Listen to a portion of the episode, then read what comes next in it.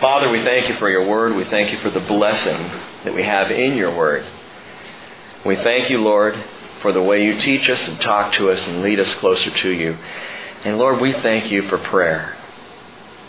That we can at any moment stop and turn to you. That we can come before you uh, with boldness and confidence before the throne of grace to seek help in time of need.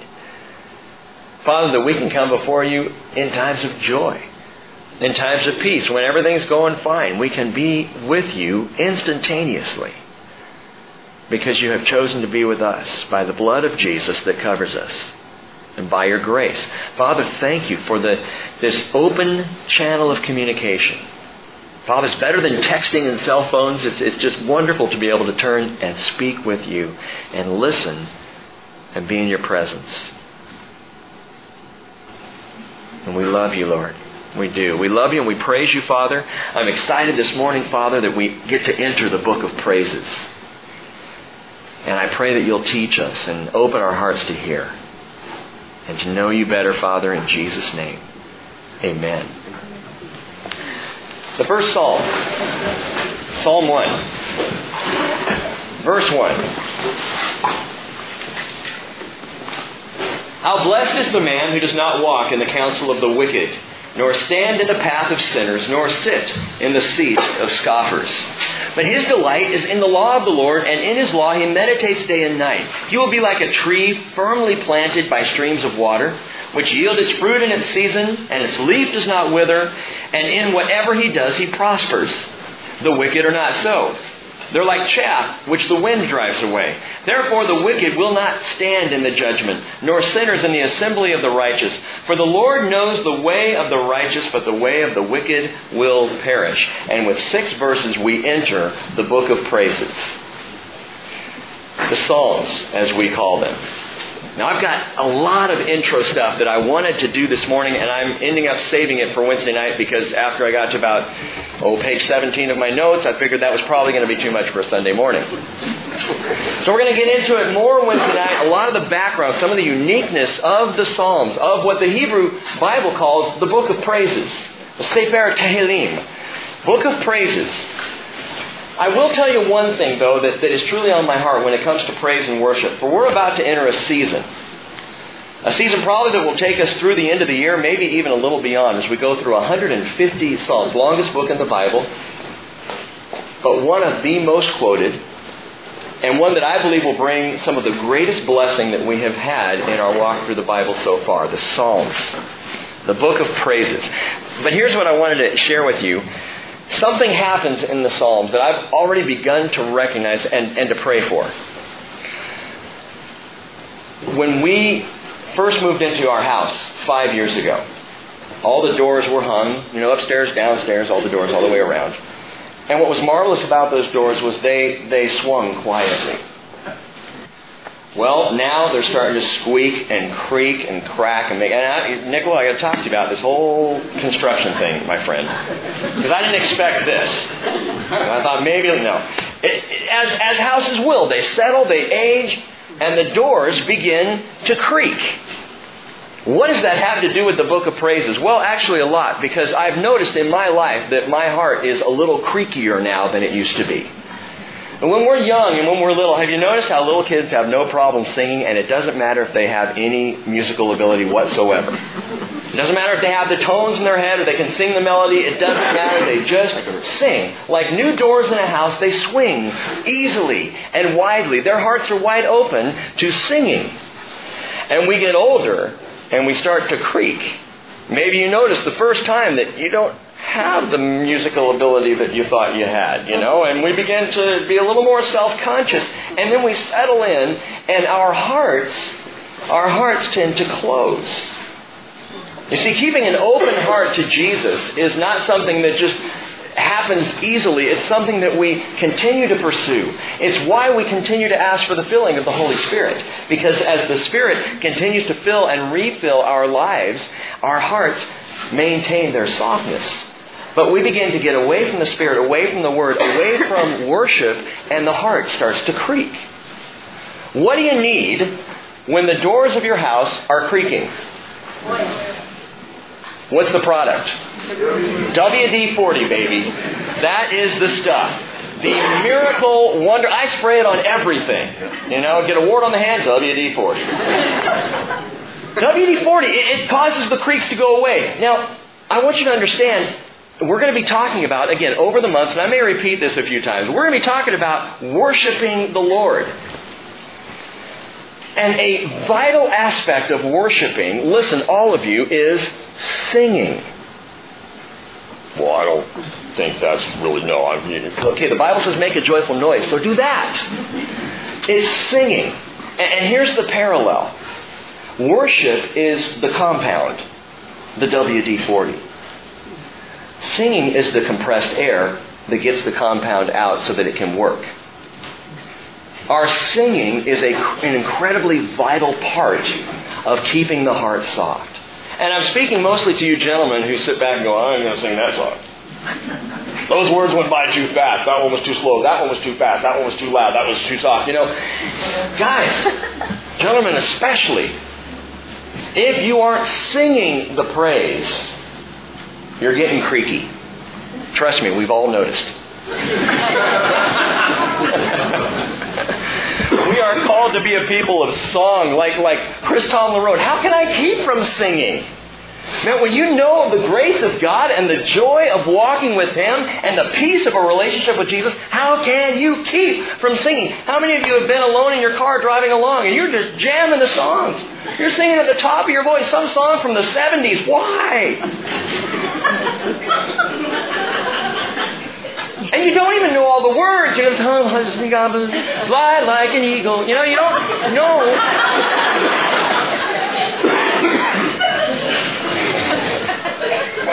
And we're not even going to talk about singing this morning, but I, I, need to just introduce as we get into the Psalms, the book of praises, we are called to be a people of praising. And if you don't feel like praising, then maybe you need to pay attention for the next few months and let's see why we should praise. And let's follow the heart of men like David and Solomon and Moses and Hezekiah and all the Asaph and the sons of Korah. All these different people who wrote and are involved in the writing of the Psalms. And let's see if we can't be a praising people. Not only will it open your heart and keep it soft, it will bring great joy to the Father.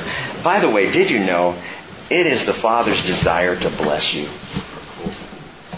It is God's desire to bless you. Now, I don't mean some dumbed down, pop spiritual, diluted sort of way. Come to church and be blessed. Three ways you can find blessing in your life. That's not what we're talking about. In fact, we're talking about a blessedness that God wants for you, wants for me, that is far greater than uh, the pursuit of happiness that we Americans sometimes think we have a right to. Proverbs chapter 10 verse 22 says, It is the blessing of the Lord that makes rich, and he has no sorrow to it. Matthew chapter 5 verse 3, Jesus said, now listen to these words, Blessed are the poor in spirit. Blessed are those who mourn. Blessed are the gentle. Blessed are those who hunger and thirst for righteousness. Blessed are the merciful. Blessed are the pure in heart. Blessed are the peacemakers. And blessed, to cap it all off, are those who have been persecuted for the sake of righteousness. Now, that's a different kind of blessedness than anything in the world can offer you. The blessing of the Lord, that's the blessing that God wants to give. It is God's desire to bless you. Now, it may be difficult for some of you to swallow that, especially after the week you've had, or the month you've had, or the season of life that you're in. God desires to bless me. Hey, we just spent four months with Job, didn't we? A man whose seemingly blessed life was shattered by tragedy and, and trauma, great loss, all in a single day. And if we were the day after, the week after, the month after that happened, to go to Job and say, hey, it's God's desire to bless you, man, he would have gone, yeah, take a hike. You call this blessed? Well, for those of you who are here Wednesday night, as the book closed out, we see, oh, a great blessing that Job came to realize. Even in his hardship and heartache and adversity, God wants to bless his people. In fact, you've got Psalms open, just look back one page to the book of Job, chapter 42, verse 12. Then the Lord blessed the latter days of Job more than his beginning. And he had 14,000 sheep and 6,000 camels and 1,000 yoke of oxen and 1,000 female donkeys. That's twice as many as he started with. He had seven sons and three daughters, which now is twice as many because the original ten who died are still his sons and daughters. There's an indication here in Scripture that they are saved with the Father, that their lives, that Job would see them again, but now he has seven more sons and daughters. The Lord is doubling up his blessing on Job. He named the first Jemima, and the second Keziah and the third Keren Happuch. In all the land, no women were so fair or found so fair as Job's daughters, and their father gave them inheritance among their brothers. After this, Job lived 140 years. He saw his sons and his grandsons, four generations. That's to his great great grandchildren. And Job died an old man and full of days. God desires to bless his people. And perhaps you've heard what Job learned Romans 8:28 we know that God causes all things to work together for good to those who love God, to those who are called according to his purpose. Paul doesn't say we think God causes all things to work together for good. we hope God causes all things to work together for good. He says we know. We know this to be true. It's an absolute certainty that God's desire is to see you blessed. So why am I in the circumstance I'm in? Because God is getting you there. He is bringing you to a state of blessedness. You know what's interesting is the first word of the Psalms. Well, my Bible says how. Yeah, I know. The translators added that. The word is blessed. If you were reading the book in the Hebrew, the first word to open up, blessed. Blessed in the book of Psalms, again, Hebrews, Sefer Tehillim, the book of praises, this is a book that will guarantee to bless you, to encourage you. If you'll pay attention, if you'll keep heart open and soft to the working of the Spirit, through the teachings of this book, God is going to bring you more blessing. He's going to bring you deeper into that place of blessedness. This is a teaching, gang, that will elevate your spirit. It will enliven your soul. And it will encourage even the flesh if we allow the Spirit of God to implant these things on our hearts. God wants you to be blessed. Again, we're going to get into a more formal introduction Wednesday night, but just the first psalm this morning begins with that word, asar. Asar, blessed. There, there are two words for blessed in the Bible, two Hebrew words, asar and barak. Apply that however you want. The word asar.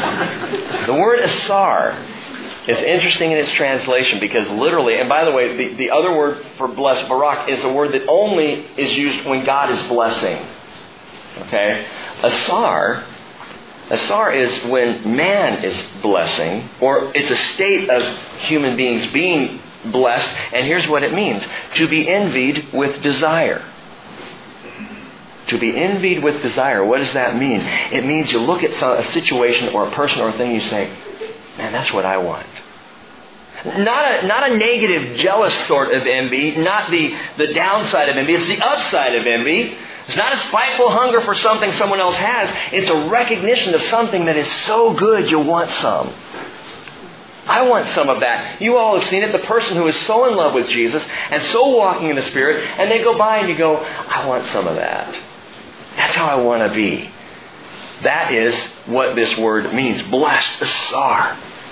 So when I say it's God's desire to bless you, it means He wants to draw you to that place where, whether you realize it or not, is where your heart most wants to be.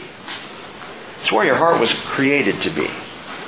It's where the heart of all mankind, I am convinced, longs to be.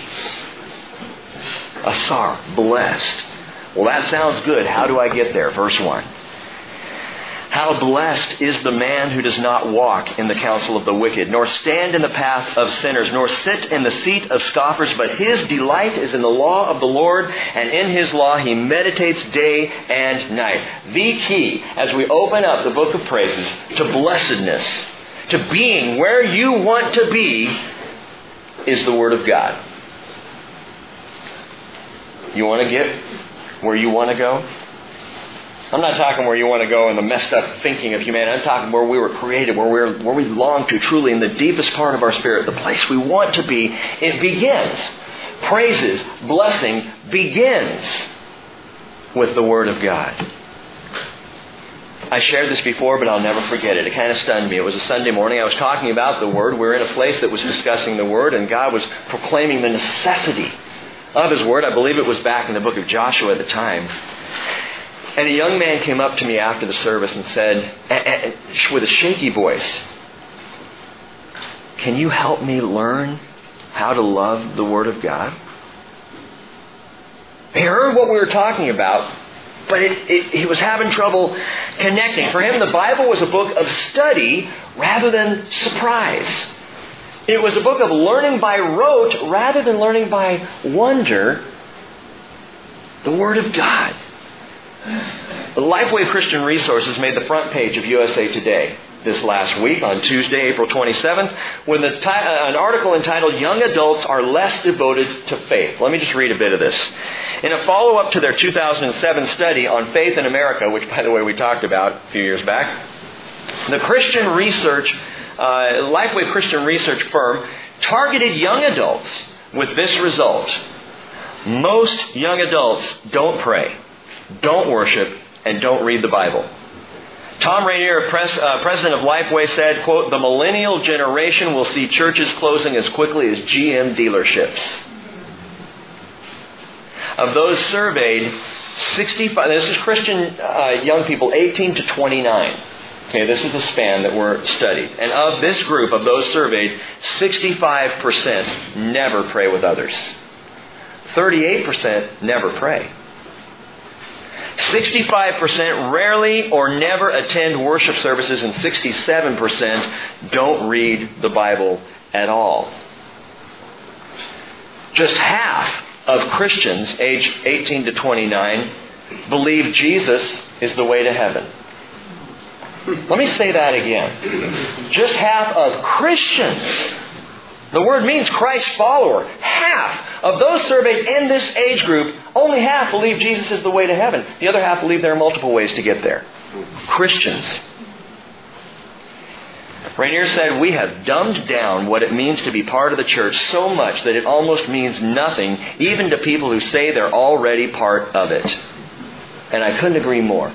We have dumbed down church. I had someone share with me just last week, walking a couple weeks ago, walking out of here.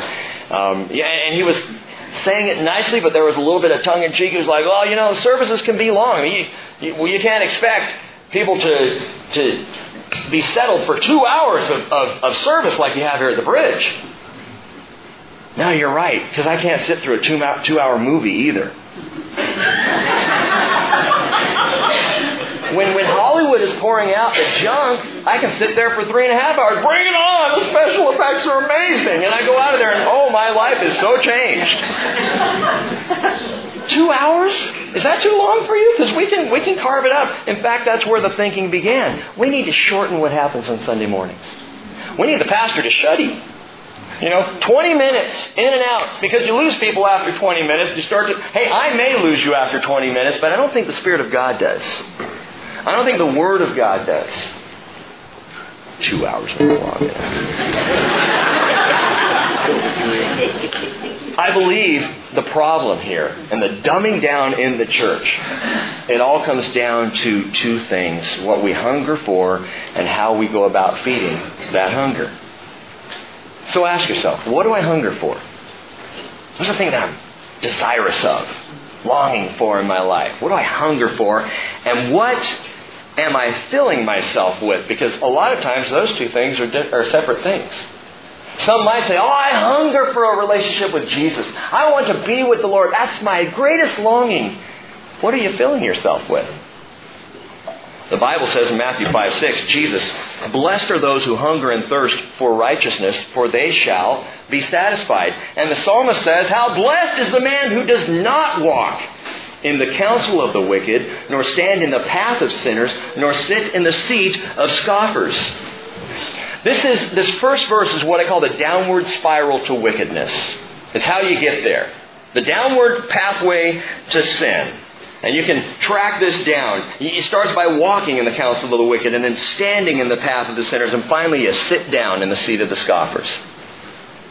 It begins with where you're getting your counsel. Whose counsel are you filling up on? You truly desire to know more of Jesus? To walk with God the Father? To be in the presence of Adonai? What are you filling yourself up on? Whose counsel are you listening to? Now, I could make Oprah comments about this all day long. That's easy. And I can point out all kinds of secular, you know, talk show hosts and new agey people out there. And by the way, if you don't think Oprah's new age, well, I, w- I would say get her magazine, but I, I actually would recommend that you not. But she's about as new age as it gets. Many conservatives in the church would give a rousing amen to some Oprah slamming. Amen. There he is. Let me ask you this question. How much time do you spend in the counsel of Limbaugh? Or the counsel of Hannity? Or the counsel of Beck? Versus, versus the Counsel of God the Father. The Word of God. Well, Rick, these guys, yeah. Rick, these guys aren't wicked. They're right up my alley. Well, I'm not necessarily saying they are, although I'll guarantee you on every one of those shows they use words I wouldn't want my kids hearing. Oh, yeah, but we're adults. We can handle that. Okay, great. Whose counsel are you filling up on? The book of Psalms opens up with a stark contrast between blessedness and wickedness. Those who are where they really want to be, the blessed people, and those who are where the worldly appetite leaves them starving. Two very different, contrasting people. Listen, if I'm full of the counsel of the word, world, I am not going to be hungry for the counsel of the Word. I've just I've been doing too much reading. You know, I'm just so full of these of these conservative political books. And listen, I, I don't want to slam conservative politics. Okay, and I'll, I'll just tell you, you probably have guessed over the years that Rick is pretty conservative when it comes to politics. But that's not why we're here. And that's not the focus of our lives. And the alignment with Rush Limbaugh is not going to get me into heaven. but I'll tell you what will, and that's aligning with Jesus Christ. And we take in so much counsel from so many other places. And I am, boy, I am so, I stand condemned. Because I start my day off with certain news reports on my, you know, I got my laptop there, my bowl of cereal, reading the news, reading the news, reading the news. I'm like, well, how about reading this news, the good news? How about some time here? Pastor? what are we filling up on? And I have noticed this in my life. If I've been doing a lot of reading during the day, and Cheryl says, hey, why don't we read? You know, the kids are in bed, the house is quiet. Why don't we read? I'm like, I don't want to read. Put SpongeBob on. I need something lame. And why? Why is it? Because I'm so full. I, I, there's only so much head knowledge that my head can take. And if I'm filling up all day long and all this stuff that is the counsel of the world, good or not, hey, not all the counsel of the world is bad. But if I'm filling up on the counsel of the world, where is the room in my spiritual appetite for the counsel of the Word of God? Notice the con- contrasting uh, description here of the blessed man. The, the wicked man walks in the counsel of the wicked. But the blessed man, verse 2, his delight is in the law of the Lord, and in his law he meditates day and night. The psalmist uses two great words there. He says, The blessed man delights in the law of the Lord. He delights in the law of the Lord. Jeremiah 15, 16. You've probably heard this verse before. Your words were found, and I ate them, and your words became for me a joy and the delight of my heart. And that is true. Being in the Word of God is a delight. It is not a discipline. Well, it's one of the spiritual disciplines. No. Man, that makes it sound so dry and boring and hard. Yeah, I got to be disciplined to be in the Word. Hey, the Word itself says a delight. Blessed is the man who delights in the Word. It's not a drudgery. It's not a drag any more than marriage is supposed to be. What do you mean by that? Married people, let me ask you, is your marriage a blessed union or a ball and chain? Blessed. So don't answer it out loud. And let's just say blessed. Guys, if you say blessed, that's the right answer. If you don't have an answer like blessed, don't say anything. Of course, then the wives are going, why don't you say something? Blessed. Maybe some of the husbands are. Say blessed. I don't know. Gang, here's the difference, in my opinion, between the blessed union and the ball and chain in marriage. It's the absence or presence of delight. The absence or presence of delight. Sadly, what happens in so many of our marriages is when the honeymoon is over and the infatuation wears, wears off, we forget to delight in each other. We forget just to take joy. And in my own marriage, I have noticed that duties turn into drudgeries when I forget the delight, the look on her face when she comes home and the house is clean. I, and I got to finish up pretty quick here because I got some cleaning to do. But guys, I am not perfect at this. I am far from it. But I'll tell you one thing is a lot more fun to serve my wife with delight than with duty. Well, I'm going to clean the house because I know what she'll say if I don't. You know, or she's going to be so happy to walk in here and find things organized. It's the delight. The delight of the heart. And, and this is the approach to Scripture. There are those who say Bible schmibel is just a drag. And I say, all right, Psalm 119, verse 69 The arrogant have forged a lie against me. With all my heart I will observe your precepts. Their heart is covered with fat, but I delight in your law. Their heart is covered with fat. Whose heart? The heart of those who are taking in the counsel of the world and filling up on worldly things and filling their mouths and their, their stomachs with all this stuff that is meant to make life better but will never make life better. It just creates fat around the heart and creakiness. Because you know physiologically that fat tends to harden until the heart won't work anymore. But I, I delight in your law, the psalmist says. You know what? Quickly, Psalm 19 says the following. Let me just read it. I love this. Verse 7 The law of the Lord is perfect. I tell you what, it's refreshing to my spirit just to hear the flap of the pages. The law of the Lord is perfect, the psalmist writes, restoring the soul. The testimony of the Lord is sure, making wise the simple. The precepts of the Lord are right, rejoicing the heart. The commandment of the Lord is pure, enlightening the eyes. The fear of the Lord is clean, enduring forever. The judgments of the Lord are true. They are righteous altogether. They're more desirable than gold, yes, than much fine gold. Sweeter also than honey.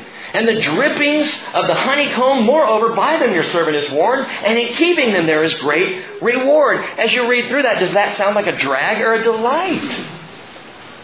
It's a delight. And the blessed man delights in the law of the Lord. But again, when the heart is covered with fat, it has trouble tasting what's really good.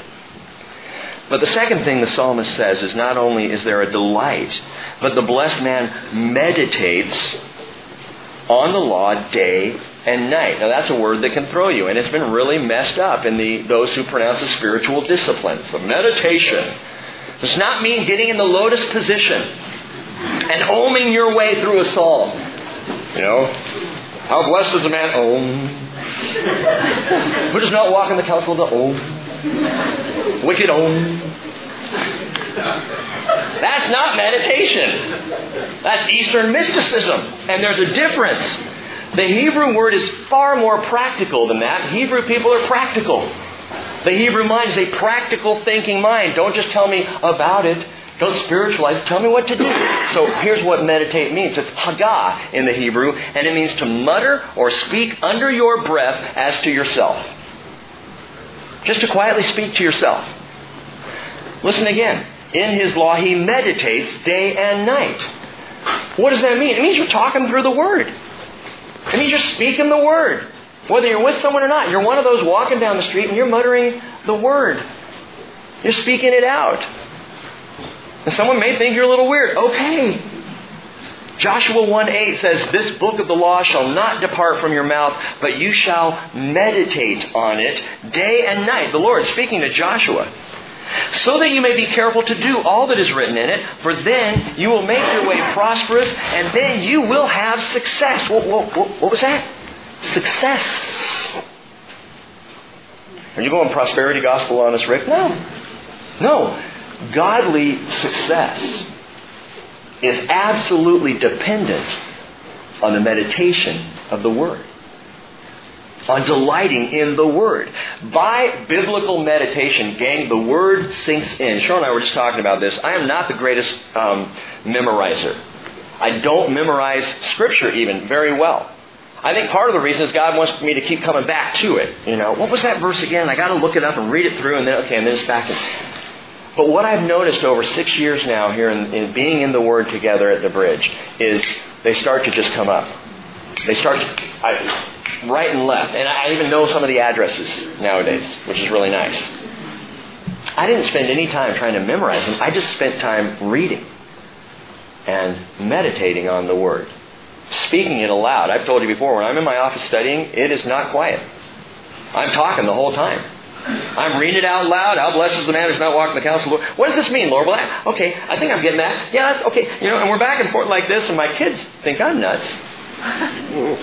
Meditating on the Word gets the Word in. A good example of this a man by the name of Charles Gordon, General Charles Gordon, a British general back in the late 1800s. He was one of the earliest advocates of what is known today as the Garden Tomb.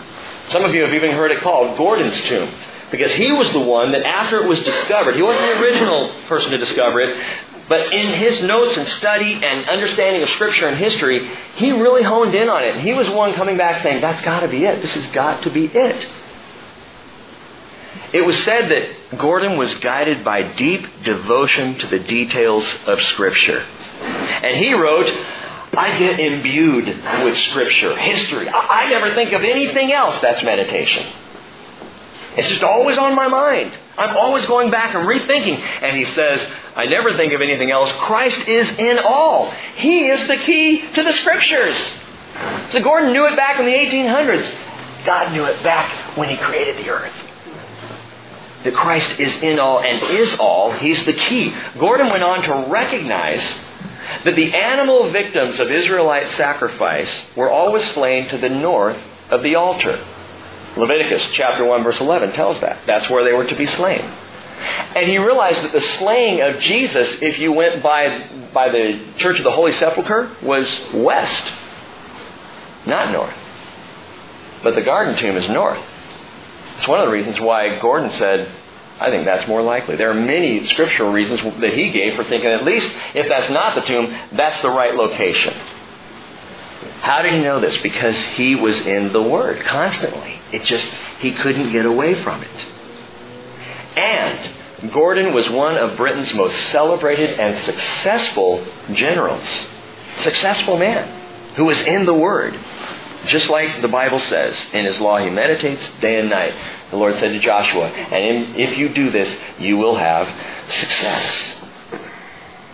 But maybe we're just too full of other counsel. Maybe it's time to turn off the tube more often, put down other books and magazines and web pages and papers and rediscover the delight of the Word and meditating on the Word every day. I'm just telling you what you can do. No one's going to check up on you. It's you and the Lord on this. But this is something you can do if you want to move into that deeper place of blessedness. Psalm 119.97, Oh, how I love your law. It's my meditation all the day. Psalm 119.148 says, My eyes anticipate the night watches that I may meditate on your word. Wait a minute, you said earlier you were meditating all day long, and now you can't wait for the evening so you can meditate some more? Exactly. Exactly. Filling up on the Word. Delight. Meditate. Well, Rick, you keep saying delight and meditate on the Word. The psalmist says delight and meditate on the law. And I thought we were under grace. And if I delight and meditate on the law, that is Torah law, those first five books of the Bible, if I spend all my time delighting just there, And I think, by the way, by extension, it is the Word that we're talking about here. But if I just meditate on that, I'm going to become legalistic. If I spend a lot of time in Bible study, and I, I have pastor friends who believe that wholeheartedly. If you spend too much time in the Word, you're just going to become a legalist. And I think they're right if you approach the Word without Jesus. If you approach the Word for the Word's sake, yeah, you will become legalistic because you're going to find yourself trying to do everything. And, ah! You know, and judging everyone for not doing what you're trying to do that you can't do yourself.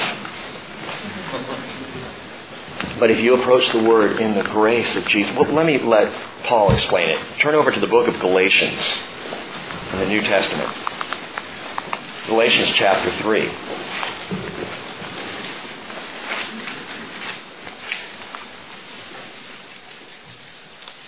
If you approach the Word with Christ, then the Word becomes a delight and a great place to meditate. Galatians chapter 3, look at verse 24.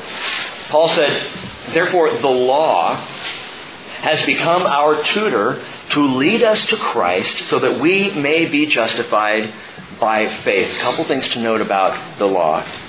It steers me to Christ. The law steers me to Christ. I take issue with churches that have the seeker mentality that want to make Sunday morning as easy as possible. Not too much Bible. Fact, churches that you go into and no one's even carrying a Bible. This, are you Christian? Okay, good. I was wondering because I couldn't tell. No one even has a Bible. The pastor doesn't use a Bible. And the whole thing is, gang, the law steers me to Christ. It, it brings me to Him. And not just once. It continues to bring me back to Jesus over and over and over, especially as I said before, as we approach the Word of God with Christ. It makes me realize my need for the grace that only comes through Jesus. But, verse 25, Paul says, now that faith has come, we're no longer under a tutor. Oh, good, we can put our Bibles away. And keep reading. We're no longer under a tutor, for you are all sons of God through faith in Jesus Christ. All of you who were baptized into Christ have clothed yourselves with Christ. Therefore, there's, there's neither Jew nor Greek, there's neither slave nor free man, there's not male nor female. You are all one in Christ Jesus. And if you belong to Christ, then you are Abraham's descendants, heirs according to the promise. The law steers me to Christ. But if we're no longer under the law, what is the value? Hey, I'm not under the law as in bound to keep it so that God will forego the judgment of my sin. No, I am free in Christ, saved by His grace, and so once the law steers me to Christ, the law strengthens me in Christ. It strengthens me in Him. It makes my relationship, that is, Christ like behavior, Christ like thinking, Christ like passion. Being in the law stirs these things up in me. If Christ is in me, what was Jesus interested in? Well, how would you know if you didn't spend some time in the Word? Well, how did God respond to His people? You know, you find so much grace in the first five books of the Bible. It is absolutely astounding. Well, people in the world will speak this lie oh, the Old Testament, that's a harsh God. You haven't read the Old Testament. This is a God of immense grace and mercy. And you can see that before you ever get to the book of Matthew. You experience God's grace over and over and over again. How did God respond to his people? You see it in his word. How did he what did he spend his time doing? Hey, Jesus delighted in the word. He meditated on the word. He spoke and taught the word. Of course, he is the word. Psalm 40, verse 7 Behold, I come. In the scroll of the book it is written of me. I delight to do your will. Oh my God, your law is within my heart. That's Jesus speaking. Jesus wrote a psalm. The psalmist was speaking prophetically the words of Christ that the Hebrew writer, you Bible students know, applies later. Hebrews chapter, chapter 10, verse 7. The very same thing, that this is Jesus speaking. And Jesus said in Matthew 5:17, "Don't think I came to abolish the law or the prophets. I did not come to abolish, but to fulfill." Because Jesus in and of himself takes the whole thing and was capable of keeping it, making him the perfect sacrifice to bring grace to those of us who are incapable of keeping the law. And Jesus said, You search the scriptures because you think that in them you have eternal life. It is these that testify about me. John 5:39.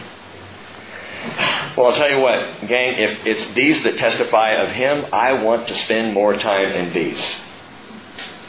I want to be here more. If this testifies about Jesus, this tells me more about Him, I want to be here. I want to spend time here. The law steers me to Christ, strengthens me in Christ, and my friends, the law secures me in Christ. What do you mean? Go back to Psalm 1. Verse 3. He will be like a tree firmly planted by streams of water, which yield its fruit in its season, and its leaf does not wither, and in whatever he does, he prospers. I love this. Planted by streams of water, secured in Christ Jesus. And by the way, I think there's a hint here. The person who's in the Word is planted by streams of water. What did Jesus say? John 7:38. He said, "He who believes in me, as the Scripture said, from his innermost being will flow rivers of living water." Man, plant me there. Plant me next to the river of living water. That's where I want to be. Psalmist says, the man who's in the Word is planted there. You come to the Word of Christ. The Word brings you to Christ, and then you stay with Christ. You come back to the Word. You are like someone who's planted by the living water, the moving, flowing, breathing Holy Spirit of the living God. And according to this opening psalm, the key to planting yourself in the Word, or the key is planting, what happens to you? Look at the results. It says, which yields its fruit. You, you have fruit. What kind of fruit? Fruit of the Spirit. Galatians 5, 22 and 23. If you're in the Word, the fruit of the Spirit begins to bud and blossom and grow. Our apple tree out there. Oh, it's so cool. I looked out, and you know, stupid me. I mean, it's the first time I looked out in five years of living here and actually saw it in full blossom. You know, it's been out there. I, I typically look out and go, oh, apples. hey, how'd that happen? A couple of weeks ago, I looked outside and there it was. And it was bright pink and white little flowers all over. And I just went, wow. And I knew the second I saw that, we're going to have some apples this year. It's going to be a good year. The fruit begins to grow. Fruit of the Spirit. The psalmist says, in addition, yields its fruit. Its leaf does not wither. So fruit and foliage. Foliage, gifts of the Spirit functioning in your life. That evidence of a well watered life. If you want to see some evidence of a plant not well watered, well, come on over to my house. I can show you some. Actually, the, the plants that are in the front of the house are very well watered right now. But I'm not the best at taking care of plants. And you know what happens? You don't water it, it starts to brown up. You water it, it's green, it's full, the foliage. I wish I could walk in more of the gifts of the Spirit. It's a good place to start. Start watering. Start watering. Get planted. Fruit, foliage, and finally fulfillment. It says, in whatever he does, he prospers. And we're back to that word success. Prosper here in the Hebrew is salak. And salak means godly success. It's not success by the world standards. It's not blessedness by human criteria. This is godly success being nurtured by delighting in and meditating on the Word. This is the path of blessing. And it's interesting to me that God chose to begin the book of praises with the Word and the blessing that comes. Let's get things in order, he says. I want you praising and filled with the joy of worship, but we got to start somewhere. And I want you to be blessed. Verse 4. The wicked are not so. They are like chaff which the wind drives away. You know what chaff is? It's the empty, dried up husk. It's the dead thing. Has no value to it. It's like a husk of grain. No nourishment is in the husk, no substance, no nutritional value whatsoever. And the farmer would take what they call the winnowing fork, that big fork, perhaps you've seen pictures of it, and they would go to a place called the threshing floor, and they would take the wheat and they would throw it up in the air. And in so doing, the heavy, sweet, nutritious kernels of wheat or grain fall back to the ground, and you see the chaff just getting blown away. And that is the person who is not in the Word. Just getting blown away. Just getting tossed. Flaky people. Empty people. Easily carried off, as Paul put it, carried about by every wind of doctrine. Oh, that's a good teaching. Oh, that's interesting. Oh, I'll try some of that. Oh, I like that. Husks, chaff being blown in the wind. That's a picture of the wicked. Not the righteous who is firmly planted. That is such a great contrast. It's absolutely vivid. Life without the Word is like being blown as an empty chaff or husk. Verse 5 Therefore, the wicked will not stand in the judgment, nor sinners in the assembly of the righteous. Listen, if you're not standing firmly planted in the Word of God now, you're not going to be able to stand then. And not because you haven't done the right things, but because you're going to be blown away from what the right thing is, which is the grace of God through Jesus Christ. Sinners won't be in the assembly of the righteous. The wicked won't stand in judgment. Again, it's a vivid picture with which to begin the book of praises. Firmly planted trees producing fruit, foliage, and fulfillment, or chaff blown by the wind. And that's the option that we have before us.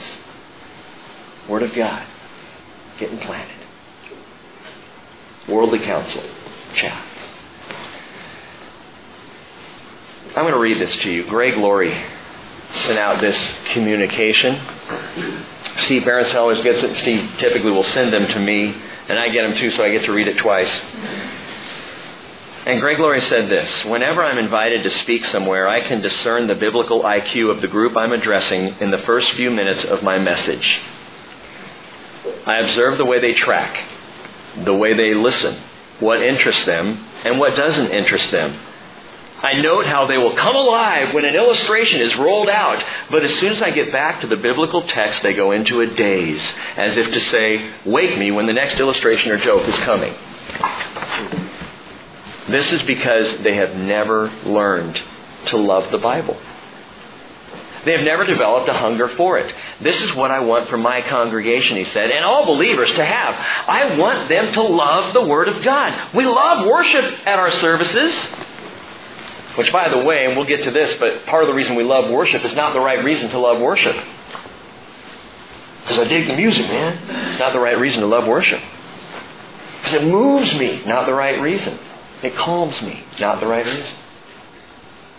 Worship is for Him. Getting off on a different thing. I, I want them. We love the worship at our services. He says we love having various artists coming in and sharing their music with it with us. We love all the other things we can do. But I believe the main event is the teaching and preaching of the Word of God. That is what I want believers to care for. Yet, tragically, so many people in the church today are biblically illiterate. They don't have a biblical worldview. I can't tell how many times I have I can't tell you how many times I have gone to a church as a guest speaker and said, "Turn in your Bibles too," and no one has a Bible. When I will refer to certain biblical passages or a biblical story, they will look at me with blank expressions. This is not a good sign, he writes. I believe the cry of Hosea rings true for many in the church today. What's that? Hosea chapter 4, verse 6. My people are destroyed for lack of knowledge. Just like chaff is blown away. We are destroyed for, well, we don't want knowledge, we want the Spirit. Hey, you need both. Because the knowledge grounds you in the Spirit, and the Spirit breathes life into the knowledge. But those who go after the Holy Spirit without knowledge are going to be flapping and flying like chaff on the wind, too.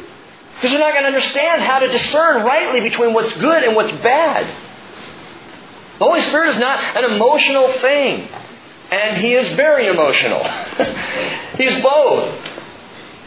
But the pursuit of the Spirit of God is not an emotional thing. If it is, we will get wiped out.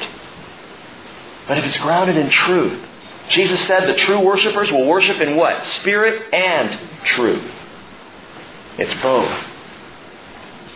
God says, My people are destroyed for lack of knowledge. That's chaff. Verse 6. For the Lord knows the way of the righteous, but the way of the wicked will perish. The Lord knows. It means He favors. He favors the way of the righteous. He regards the way of the righteous. He maintains the way of the righteous. The Lord knows. As Paul said, we know that God causes all things to work together for those, to good for those who love God, to those who are called according to his purpose. And you know, that's the kind of godly maintenance I desperately need. to know that all things work together for good, to walk in that, and to know that the Lord knows me. He knows the way of the righteous, but the way of the wicked will perish. A lie, another lie, has insinuated itself into the church and been accepted among people.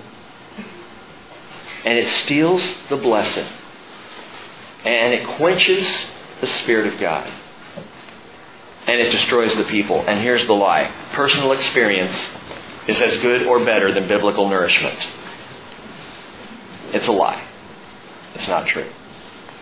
Personal experience is as good or better than biblical nourishment. If you are biblically nourished, then when you have those personal experiences with the Spirit of God, and in the Spirit and in prayer and with other believers, they will be grounded on the truth.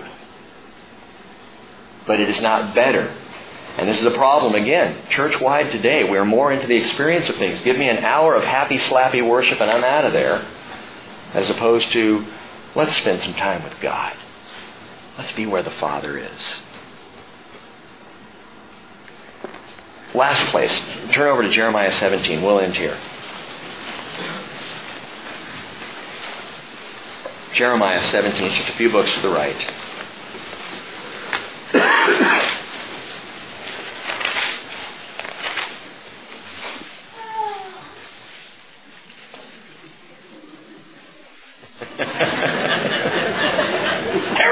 No.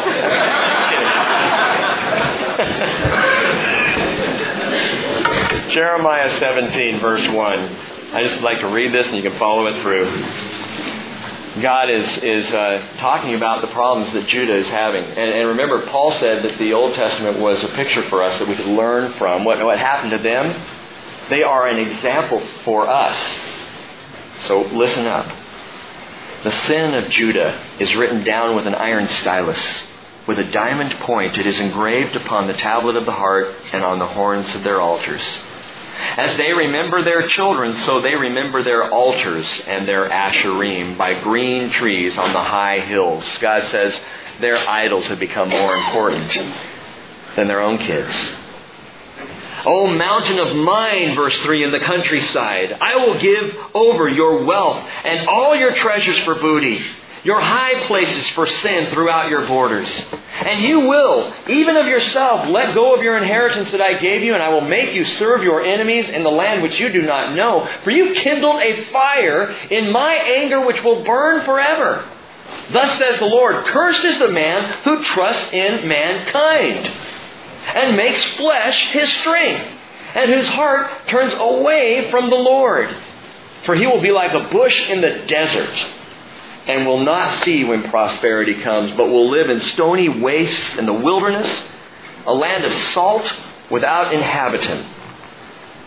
Blessed is the man who trusts in the Lord and whose trust is in the Lord, for he will be like a tree planted by the water that extends its root by a stream and will not fear when the heat comes.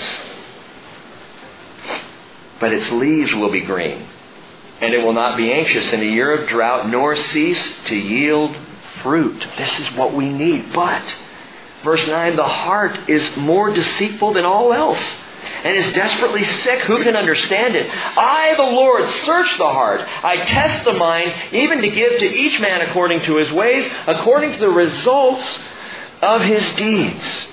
The heart is sick and you can't count on it, and I cannot count on it for accuracy. That's why I need to be planted in the Word of God, the living water of the Spirit flowing freely in my life. And in a postscript to the USA Today article I mentioned earlier, the article closed with these comments Rainer is encouraged by the roughly 15% of surveyed young adults who appear to be deeply committed Christians in study, prayer, worship, and action. He's encouraged by that number, 15%. But you know, I think we can be encouraged. God started out with what? 0.000012%? And changed the world. And there is coming up among us young adults and middle aged folk and older folks who are all deeply committed Christians in study, prayer, worship, and action. He mentions 29 year old Collin Hansen, who says the statistics, though grim, also drive people like me to build new, passionately Christian, dynamic churches.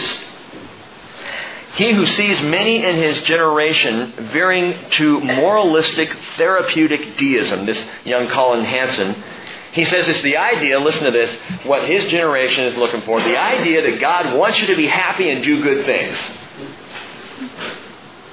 And that's not it. That is not blessedness. When God says blessed, He doesn't want you to be happy, although you will. He wants you to be blessed. And there's a way to be there. To be in the very place your spirit most desires to be, the place you were created to be, the place of blessedness, delight. Meditate. Get planted. And you will be blessed. And Father, we thank you that you have provided for us the soil and the water and the nutrients and even the seed to grow our faith. Jesus, you said the seed is the Word of God. And I pray that we would be a fellowship that so care for it that we every day are out watering it, tending, tending it, nurturing it, and looking for the growth that it produces in our hearts and in our lives. May we truly be a people of the Word. I pray, Father, if someone walks in here on a Sunday morning for the first time, they will notice, wow, everybody's got a Bible. They will notice this, this people seem to know where to go when the pastor says, go to this verse or that verse.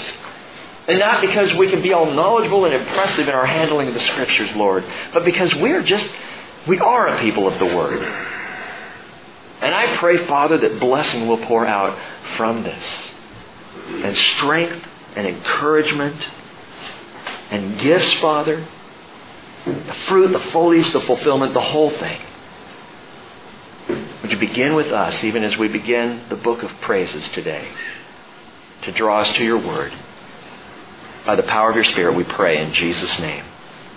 Amen.